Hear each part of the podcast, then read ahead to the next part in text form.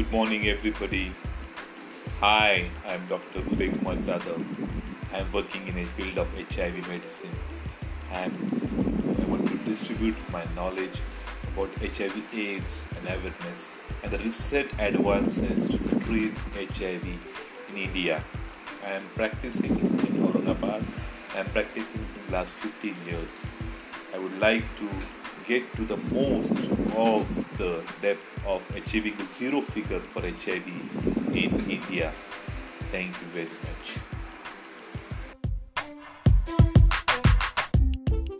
ग्रस्त व्यक्तियों में इम्यूनोडेफिशिएंसी और मौत की प्रगति को रोकने में फ़ायदा हुआ हालाँकि तीन उपलब्ध दवाओं के किसी भी दो दवा संयोजन की कमज़ोरी प्रमुख सीमित कारक साबित हुई यह स्पष्ट हो गया कि डीडीआई और डीडीसी का एक साथ उपयोग बार बार न्यूरोटॉक्सिसिटी और कभी कभार लैटिक एसिडोसिस के कारण असफल हुए थे।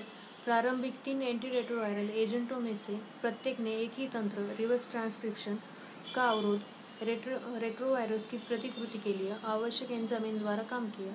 एच चिकित्सा के प्रारंभिक मूल्यांकन, एड्स या मौत के लिए प्रगति पर आधारित व्यापक प्रतिरक्षा और विश्वविज्ञानीय अध्ययन दो सटीक प्रयोगशाला निर्धारण C D four T cell गिनती सी डी फोर और प्लाज्मा परिभाषित H I V load viral plasma स्तर R N A P V L H I V रोग की प्रगति की दर के प्रभावी गेज साबित हुए और एन आई एच कई दवा कंपनियों द्वारा गहन आगे की आज आगे की जाँच और कई अकादमिक चिकित्सा केंद्रों, विशेष रूप से यूरोप और उत्तरी अमेरिका में 1980 के दशक में अंत में शुरू किया गया है।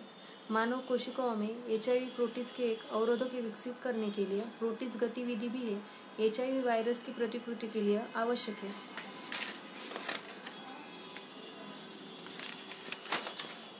उन्नीस सौ पंचानवे में नियंत्रित वैज्ञानिक परीक्षणों ने दिखा दिया कि एच के साथ रहने वाले व्यक्तियों में एच आई वी आर्यन के स्तर को तेज़ी से कम करने करने में एक प्रोटीज अवरोधक सिक्विनावीर स्पष्ट रूप से प्रभावी था। प्लाज्मा वायरल लोड पीवीएल में कभी, कमी के बाद C D four cell count में ज़्यादा क्रमिक वृद्धि हुई। तेज़ी से उत्तराधिकार में दो अतिरिक्त प्रोटीज अवरोधकों इंडिनावीर और रिटोनावीर भी एच संक्रमण के साथ रहने वाले व्यक्तियों में रोग प्रगति और मौत में देरी करने के लिए दिखाया गया। सभी तीन प्रोटीज अवरोधकों को एफडीए द्वारा उन्नीस सौ की शुरुआत में मंजूरी दी गई थी। अध्ययनों से संकेत मिलता है कि प्रत्येक प्रोटीज के लिए रिवर्स ट्रांसक्रिप्टेज अवरोधकों के प्रतिरोध की तुलना में तीन प्रोटीज अवरोधकों में से प्रत्येक के साथ मोनोथेरेपी शुरू करने के महीनों की अवधि में रिवर्स ट्रांसक्रिप्टेज अवरोधकों के प्रतिरोध की तुलना में धीमी गति से अवरोधक भी विकसित हुए। इन टिप्पणियों के कारण तीन हुआ परीक्षण का चिकित्सा संयोजन दवा, जिसमें एक प्रोटीज अवरोधक और दो रिवर्स ट्रांसक्रिप्टेज अवरोधक शामिल थे।